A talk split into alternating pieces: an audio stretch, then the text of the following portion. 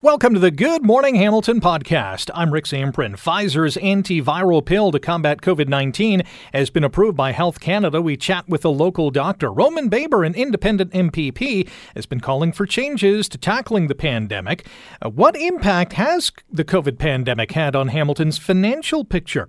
We have a new feature focused on business called The Peak Daily on GMH. The Ontario government plans to open the online gaming market in the province, but is it a gamble? And there's been one product that has had a record low sales count during the pandemic: condoms. The GMH podcast starts now.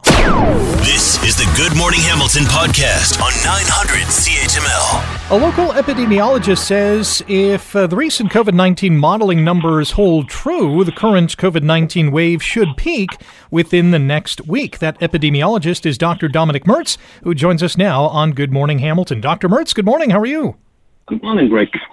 Well, tell us about this latest wave of COVID-19. Are we seeing that peak approaching? Yeah, I mean, it's difficult to say, right? Because we cannot rely on the case numbers anymore at all, given the changes in the testing criteria. We did expect to see a decline in the number of cases, regardless of whether it's a true decline or not, just given the changes in testing criteria. But there are other factors that indicate that we might be plateauing when we're looking at a slowing down in the increase of hospital and ICU admissions at this point. And once we see a decline in hospital and ICU admissions, then we are already 1 or probably 2 weeks post-peak. So we will only know after the fact that we peaked. I get what you're saying there, and that is certainly true. I mean, at one point in the pandemic, and it wasn't too long ago, we would look at case numbers as being that kind of barometer on peaks and valleys during the pandemic. But that with Omicron, that has certainly changed to hospitalization rates as opposed to case numbers, right? Yeah, and as I said, I think there's a couple of reasons for that, right? A is the changes in testing criteria, which result in the vast majority of people who are positive no longer qualifying for testing unless you're high risk. And the other piece is just the sheer numbers of positive cases out there. So you're really only able to sort of identify the peak of the iceberg in terms of positives and can only guess how many others are out there who are positive but haven't been tested or wouldn't even have noticed. When Omicron initially arrived late last year, you know, the best guesses were that this was going to be very much more transmissible than any of the other variants, and we've certainly seen that. Did we, however, underestimate its transmissibility at all? I don't think so. I think we, based on the South African data, which was, as you may remember, the first experience with Omicron, we did expect that there will be a very quick increase in case numbers, probably followed by a steep decline. We hope that the latter part will be as true as the former part, and then we should be out of this relatively quickly. Our guest on Good Morning Hamilton on 900 CHML is Dr. Dominic Mertz. He's an epidemiologist and the Director of Infection Control at Hamilton Health Sciences. Certainly, Omicron arrived in Hamilton early on. We saw higher activity rates here than in other places. Does that have an impact on the cresting wave and how we may see the peak before perhaps many other communities? That may happen. Depending on when the wave started, you may see that you peak earlier than other regions that may have had a more quiet end of December, but Omicron only really took on like a few weeks later. So as a province, we will certainly not peak at the same time everywhere. So that's expected. And yes, you're right. Probably in Hamilton, we are one of the earlier public health units, so to say, that started to see that increase. So there's a good chance that we might be peaking earlier than many other regions within Ontario. Big news from Health Canada. It has authorized the use of Pfizer's antiviral COVID-19 oral treatment. Your reaction to how this could potentially be a game changer, especially for hospitals? Yeah, I mean, the key use of this new antiviral will be in in patients who are, well, not inpatient, so out in the community, doing okay, mild to moderate symptoms, do not require hospital admissions. And the data suggests that in those individuals, we may see a reduction in the risk of hospital admission in the range of 90%. All of this comes with a caveat, which is that the study was done in high-risk individuals who are not vaccinated. So that effect might be smaller, and you also need to consider, even if it turns out to be 90% in vaccinated with multiple comorbidities and elderly, your effect in absolute numbers will be smaller. So what they found in the study was a reduction from 7 to 0.8%. So less than 1% of those highest risk individuals required hospital admissions with treatment. So that's a huge effect and great to see. But the blood rates in an already vaccinated individual will be lower. So you will see less of an effect there eventually. But absolutely, it's great to have it. Once we have it, I'm not sure we have it will look like in supply, how early we will get it, how it will be distributed across the country and within Ontario. But it's certainly another tool that we will have in our toolbox moving forward for those highest risk individuals to prevent them from needing hospital admission so they can more easily recover at home. Last question for you, Dr. Mertz. Do you think the oral medication, now that it's on the way, will stunt the number of people who are going to get vaccinated? I doubt it. I mean, my read of the situation is who hasn't been vaccinated at this point is probably as convinced of not getting vaccinated that something like this will not change that. So I think swaying them to the vaccine is closer and closer to impossible, so I don't think that will have a negative impact. It will be an option, however, for us to better protect the healthcare system moving forward, and it's an opportunity, as I mentioned, for those vaccinated but nevertheless high-risk individuals to have an all option rather than just the intravenous options that we have had to date. Dr. Mertz, appreciate the time. Thank you very much for joining us today. Yeah, thanks for having me. That is Dr. Dominic Mertz, epidemiologist, director of infection control at Hamilton Health Sciences, talking to us about the peak and as of the latest wave, as well as the antiviral medication that is being offered to us to combat COVID-19 symptoms once you are infected with the virus from Pfizer. And Merck has one out yet to be approved by Health Canada, but that approval might not be too far down the line.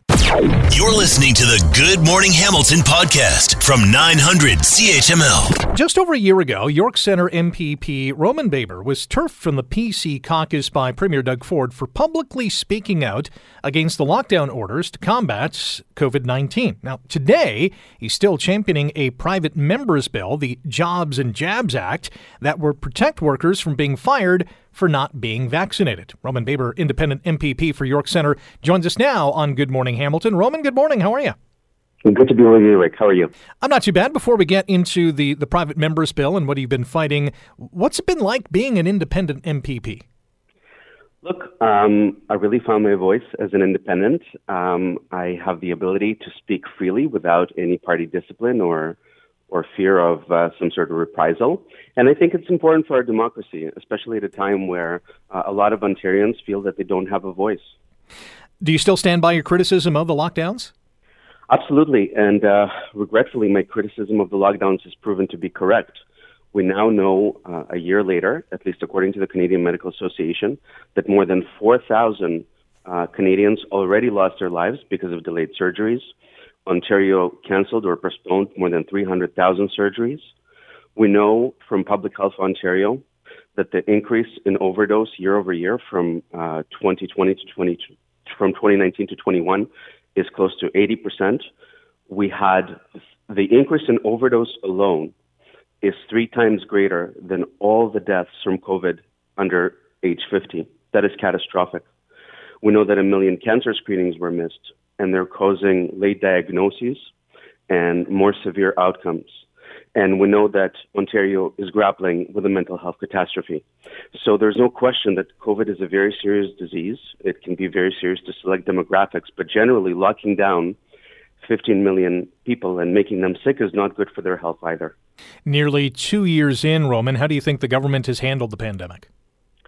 Well, unfortunately, the government refuses to recognize that broad lockdowns don't just fail to accomplish the goal, which is to stop the spread, but that they actually do more harm than good. And that's basically my argument, is that we need to factor in the toll, the risk to health and mental health of Ontarians into our pandemic response. Unfortunately, 2 years later, we're effectively back at square one, which is 2 weeks to flatten the curve, has turned into 2 years to flatten the curve at an enormous cost to our health, our mental health, our children, our economy. And all in all, we're just, I think we've gotten used to this type of lifestyle where government comes back every couple of months and locks us down. This is not normal and it's not needed. What we need to do is we need to focus protection on where the risk is, which is primarily long-term care, and build hospital capacity. And that is the one thing that the Ford government had to do, and it failed spectacularly. Building hospital capacity is the best thing we can do to help the current crisis.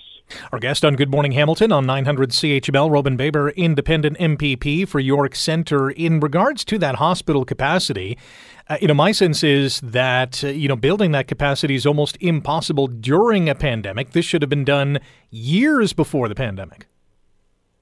Well, of course, we know that Canada has one of the lowest bed rates in the OECD. However, that's not an excuse for the fact that we now have less hospital staff than we did pre-pandemic. Instead of going on a hiring spree, the government implements policies that actually discourage staffing in hospitals. So, for instance, we know that many hospitals let go of hospital workers that made a different medical choice. We know that COVID isolation and control protocols have the effect of keeping healthy workers at home. We also know that the government imposed what is referred to as Bill 124, which caps the rate of increase of pay for nurses at 1%. That means in an inflation year of 5% and a raise of 1%, the nurse actually experiences an approximate 4% inflationary cut in wages. So instead of increasing staff, the government is engaging in policy that decreases staff, thereby compounding onto the catastrophe in our hospitals. And then it goes back to us and says, well, we're short on staff, we're challenged in capacity, we need to lock you down. It's absurd. We're speaking with Roman Baber, Independent MPP, York Centre, here on Good Morning Hamilton on 900 CHML. Let's dive into the private members bill that you have on the docket, the Jobs and Jabs Act. Where is it right now, and what would it do if it does become law? So, Rick, the Jobs and Jabs Act passed first reading on October the 5th, and it's slated for second reading in March.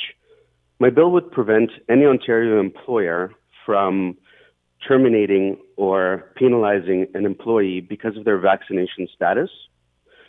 And I felt that this is very important because literally I've heard from thousands of Ontarians who unfortunately were terminated or suspended because they made a different medical choice. I'm myself vaccinated. I'm pro-voluntary vaccination, but we have never forced anyone to do anything against their will, and forcing someone to choose between their personal medical choices and ability to put food on the table is just not something that should be done in a democratic society. Roman, really appreciate your time. Thanks for joining us today, and good luck with the private member's bill. Thank you so much, Rick. You're listening to the Good Morning Hamilton podcast from 900 CHML. Here in Hamilton, certainly the pandemic has packed a punch in a variety of aspects, including from a budgetary standpoint at the City of Hamilton. And here to explain what is going on is Mike Zegarik. He's the General Manager of Finance and Corporate Services with the City of Hamilton and joins us now on Good Morning Hamilton. Mike, good morning. How are you? Thanks for having me. Hey, thanks for coming on. So maybe in a with a broad brush, tell us how the pandemic is impacting this year's budgetary process. Sure. So we're at the stage where we are providing council with some information as it relates to our 2022 tax budgets. Some of that information was shared with Council last Friday.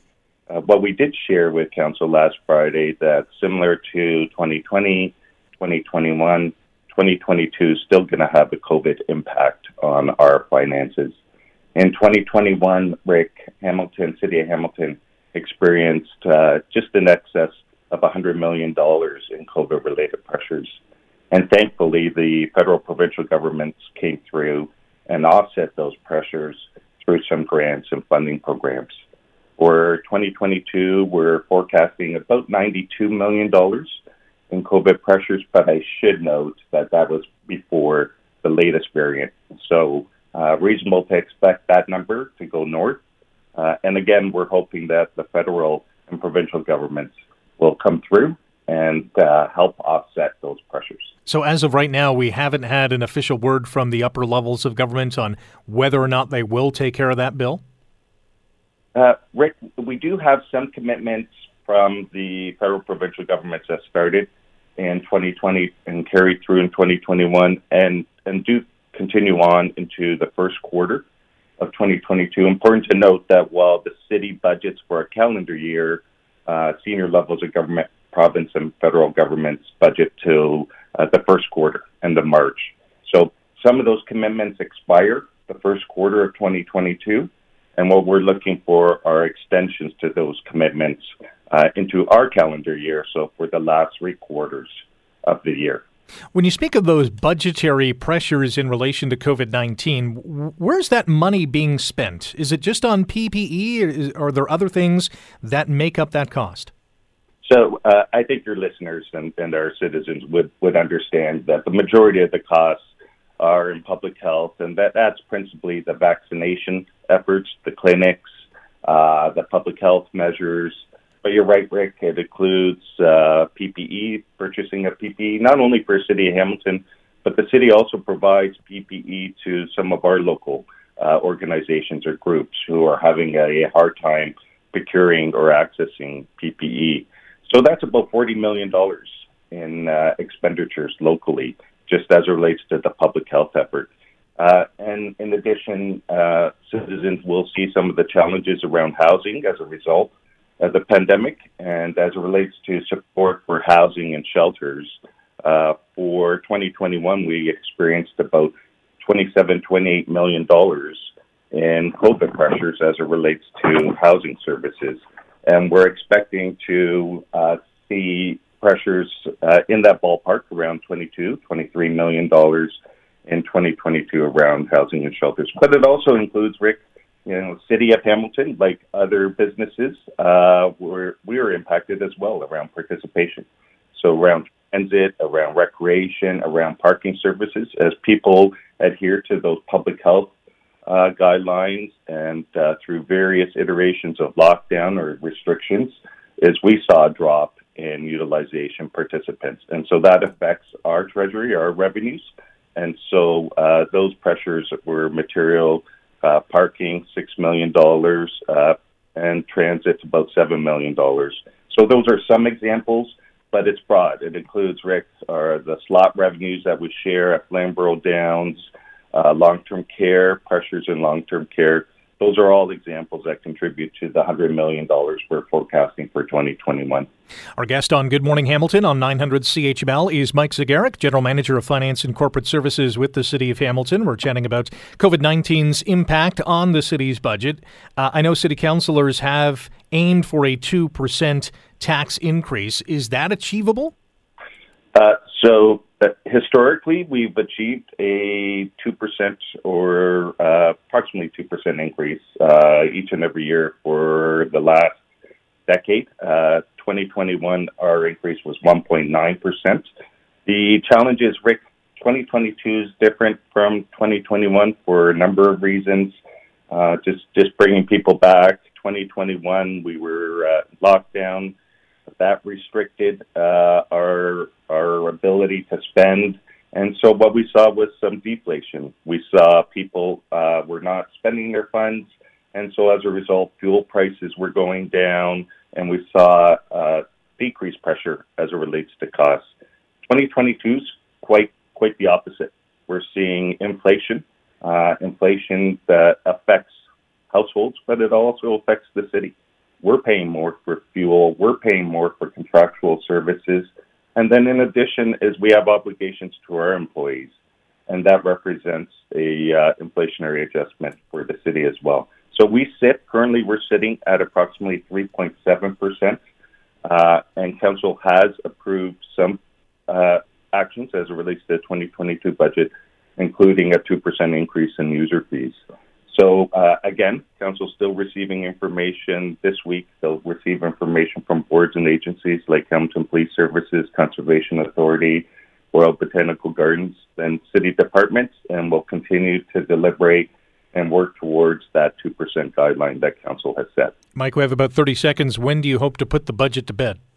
We're targeting March 30th, Rick, so we still have some time to present some additional information, work with council towards mitigating some of these pressures, and we're hoping by the end of March so that we can get the property tax bills into mailboxes of local property owners by June.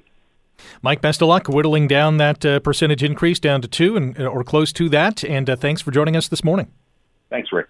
That's Mike Zegarik. He's the General Manager of Finance and Corporate Services with the City of Hamilton as councillors and city staff try to, alleviate some of the cost pressures that they're seeing due to the pandemic and, as I said, whittle down that percentage of the tax increase we'll see for 2022. You're listening to the Good Morning Hamilton podcast from 900 CHML. A new segment focusing on business is now being featured daily on Good Morning Hamilton called The Peak Daily. You can hear it at 7:27 in the morning. You'll also hear it again at 4:27 in the afternoon. And you can also listen to the extended version in podcast form at CuriousCast.ca. One of the co-hosts is Jay Rosenthal, and he joins us now. Jay, good morning and welcome to Good Morning Hamilton. Thank you. Good to be here. Tell us about The Peak Daily. What's it all about? I'm glad you asked. Well, I'm just a little thrown because my kids' school just got canceled, so I'm trying to figure out how we're going to spend today. But The Peak Daily, we like to say it's Canadian and global business, finance, and tech, all in less than 7 minutes.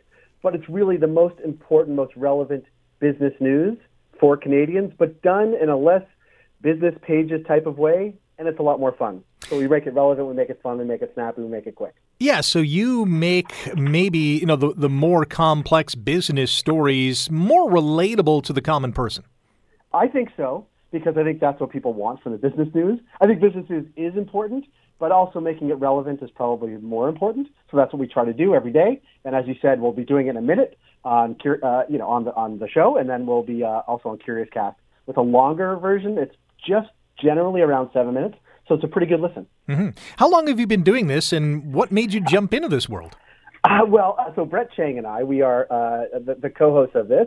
It is a companion piece to The Peak. It's a newsletter that goes out to about 50,000 Canadians every day. This is the companion podcast.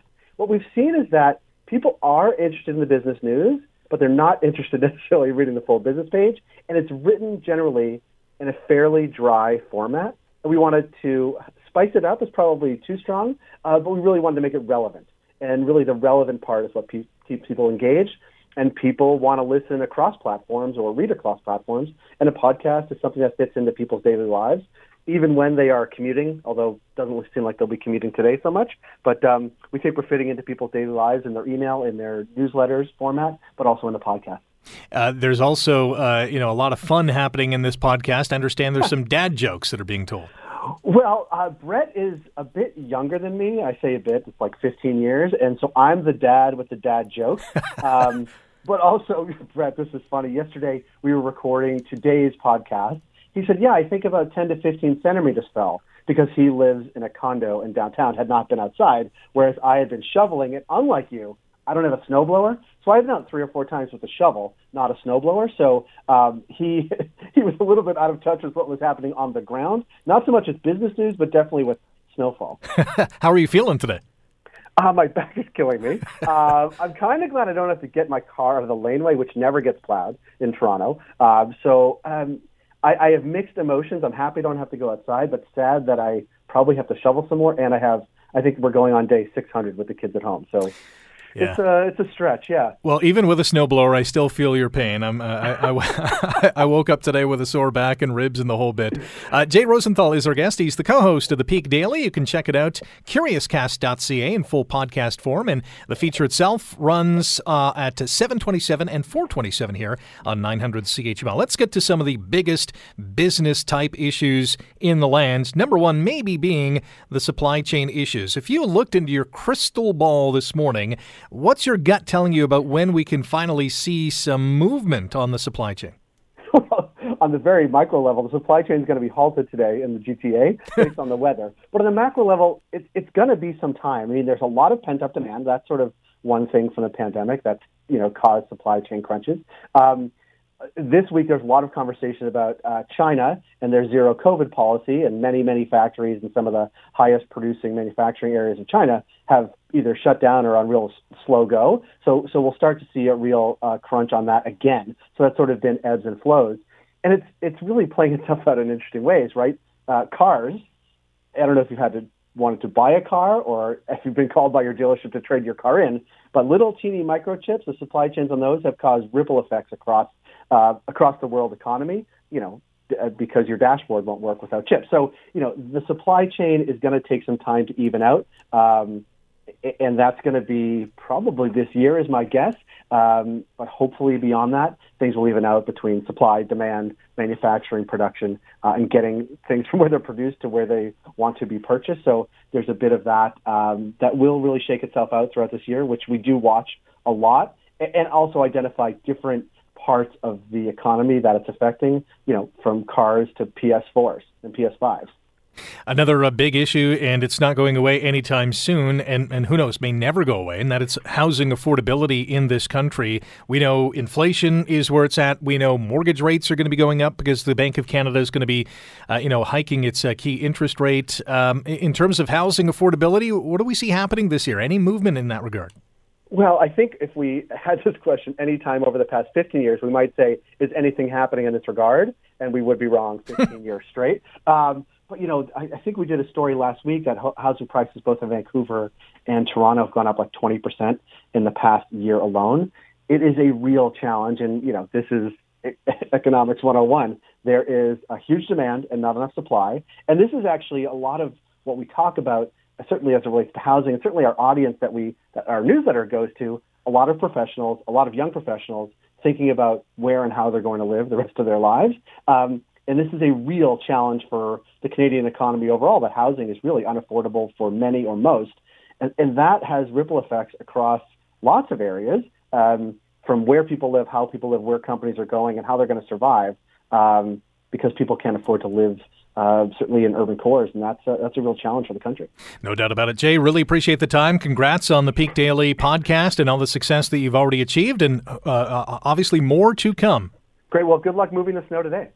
You as well.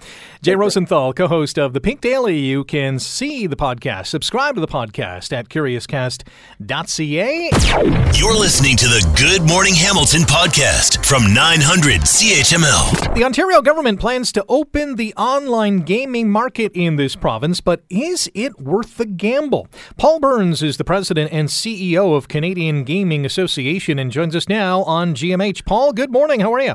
I'm great. Thanks for having me. There's a report that suggests the province could lose out on about $500 million a year in revenue after it opens online gambling, because the thought is so many people are going to shift from going to physical casinos to internet gaming and may not spend as much money. What do you think about this? Well, it's a debate that's happened in many places around the world where governments have moved to regulate online gaming. And there's really it's an analysis done by a company as they see the online gaming market unfold in Ontario. But just a couple things up front: that today Ontarians have unlimited access to online gaming today. It's just not regulated. There's no revenue coming to government at all, and Canadian gaming and Ontario-based gaming operators can't offer the product. And this is something that, we've, as an industry, have been asking governments across the country to move to regulate market. This gray market, as it's called, because the law is unsure about where the bet occurs and is it illegal or not, and no one's ever bothered to test it. So getting that in, getting the regulation oversight actually starts to flow benefits back, lets the casino operators compete. So that's the first principle. The issue around how should the market evolve has been what is the discussion around this document. But first and foremost, everybody agrees we need regulated online gaming because there's no benefits flowing to Ontario today, zero. And that's where their customers shift. But on one side, people will say, as the report does, there will be impacts. On others, they say, well, everybody's had access to any kind of online gaming they've wanted forever, unregulated. So what's going to change? Yeah, and that's the nature of the debate. You can make the case that the government is losing out on potentially millions of dollars on revenue because it is unregulated and they can't tap into that market. That's right, and casino operators here in Ontario can't compete and offer that. We made a large push earlier last year to get the laws changed to permit single-event sports betting. Sports betting represents about 40% of the online market. No one in Canada could even offer it legally, but companies from offshore were offering it all the time, and everybody had complete access. And then, because those gray market operators, you see advertising on TV. That's a pretty unique phenomenon. In other parts of the world, there was more enforcement before the markets were open. There wasn't as much offering of gaming. So when you look at what's happened in other jurisdictions, it's hard to compare, because Ontario, with a very robust online market already, and a government just trying to bring it under regulation and capture some revenue for themselves. So it's the how this market should open is really what's up for debate right now. And it's been a healthy one, believe me. As an association that represents people on both sides of this issue, I can tell you. And that's where this is a company bringing forward their opinion on what they think is going to happen and what they need to see change. And so there's others that will actually say the opposite. So it's been a healthy debate for sure. We have another minute with Paul Burns. He's the president and CEO of Canadian Gaming Association. We know Ontario grabs, I think it's 55% of net gambling proceeds from casinos. Any sense in what the percentage could be for online gaming? There is a sense it'll be less than that, based on what the government has indicated. They haven't finalized anything at this point. The expectation is the market would open in the next few months. They've passed legislation. They've created an agency to oversee it. They have been engaging with the industry for almost 2 years now and trying to figure out how it should unfold. The question is whether they're trying to get all of these companies to come and enter the regulated marketplace.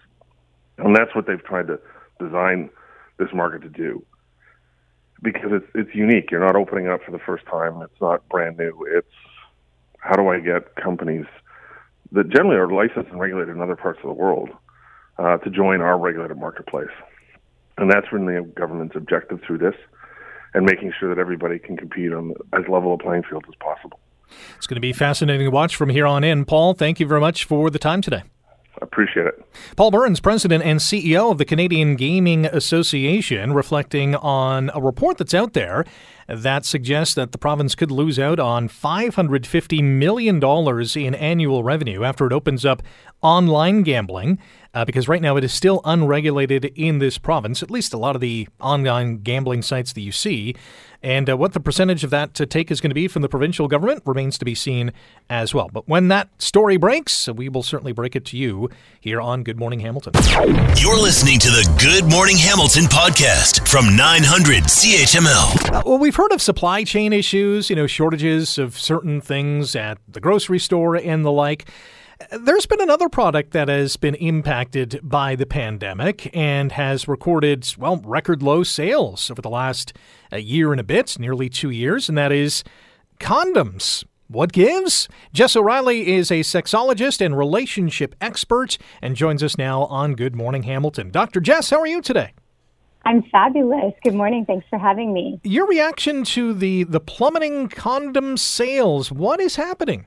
I think there are a number of reasons this could be occurring. I mean, a big one across the globe is the fact that large-scale government programs that distribute condoms were hit by the pandemic. So some of them shut down. They changed the way they distribute it. So they may be purchasing or receiving fewer, which means distributing fewer to clients, to, you know, citizens. I think the other big piece is that more folks were partnered up with in-house partners rather than going out. And so folks who we would call, you know, for example, fluid bonded, folks who are tested regularly together or they're fully monogamous, may have opted not to use condoms. And then we have, you know, other smaller things like hotels and motels were either shut down for a while or operating at more limited capacity. And, you know, these locations had provided an opportunity for people to seek privacy.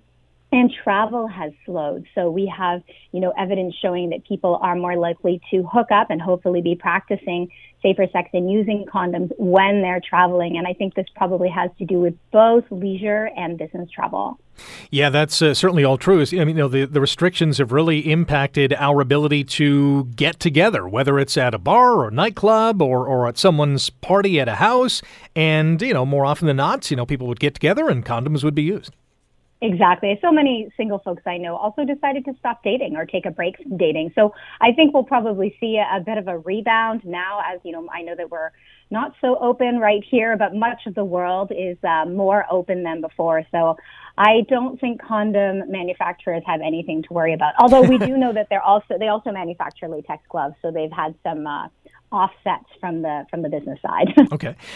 So should we surmise that there has been a drop in sexual activity as well worldwide? And could that potentially lead to an extremely low birth rate in 9 months from now? Well, most incidents of, sex don't necessarily lead to childbirth. So I don't know that it's going to necessarily lead to a lower incidence of childbirth, but we do have some analyses from data across multiple countries. Like I looked at one meta-analysis of data from 7 countries, and they did show an overall decrease in sexual activity. People are obviously reporting a decrease in interest in sex because their mood is so affected, right? More of us are feeling down and depressed and tired and exhausted and all of those things. And for some people, sex is a source of stress relief. But for some people, sex is a source of stress. So they're just opting to abstain. And all of that is okay. There's no number of times you must be engaging in sexual activity. Our guest on Good Morning Hamilton on 900 CHML, Dr. Jess O'Reilly, sexologist and relationship expert. You can find her online at sexwithdrjess.com. And we're talking about record low sales over the last little while, at least during the pandemic, of condoms. We're in the pandemic still. We're in the winter months now. We're obviously not getting out and about more because of restrictions as well. How do we keep the fire burning, so to speak, during the winter and during the pandemic? Yeah, you know, I've been answering that question for 2 years, and I thought it was going to be all over, but here we are again, 22 months later. Number one, I think we need to focus on connection. So don't worry necessarily about fire and passion to begin with. Focus on feeling as though your relationships are in a space that makes you feel good. So maybe that's about physical affection. Maybe that's about emotional connection. Maybe that's about meaningful conversations. I would say invest in those areas first. And then when you feel you've built that foundation where you're feeling like you're in a good place, if you want to keep the spark alive, you need to create distance, mystery, and curiosity. And that is near impossible to do when you're in one another's spaces 24/7. So look for opportunities to spend time apart, even if it means rather than taking like your nightly walk together, do it separately. Work in different spaces. Don't check in with each other on every little item. Kind of act like you are at work, even when you're working from home. And then number 3, you got to try something new, right? So novelty, of course, is the spice of life. So whether it's a new place or like a new exploration or a new accoutrement or something like that, novelty obviously is going to inject a sense of risk, and risk is what, helps to heighten passion. We only have about 30 seconds, but you mentioned stress, anxiety during the pandemic. Is there one tip or one bit of advice you can offer to our listeners to cut through that stress? You know, in terms of relationships, start your day with 60 seconds of connection. Put your head on your partner's chest and just listen to their heartbeat. It can be very grounding and gratitude-inducing every morning. That is great. Dr. Jess, thanks for the time today. Enjoy your day. A pleasure. Happy snow day. Same to you. That is Dr. Jess O'Reilly, sexologist and relationship expert. Find her online, sexwithdrjess.com. CuriousCast.com. Thanks for listening to the Good Morning Hamilton podcast. You can listen to the show live weekday mornings from 5:30 to 9 on 900 CHML and online at 900CHML.com. The Good Morning Hamilton podcast is available on Apple Podcast, Google Podcast, and wherever you get your favorite podcast. I'm Rick Samprin. Thanks again for listening, and don't forget to subscribe to the podcast. It's free, so you never miss an episode, and make sure you rate and review.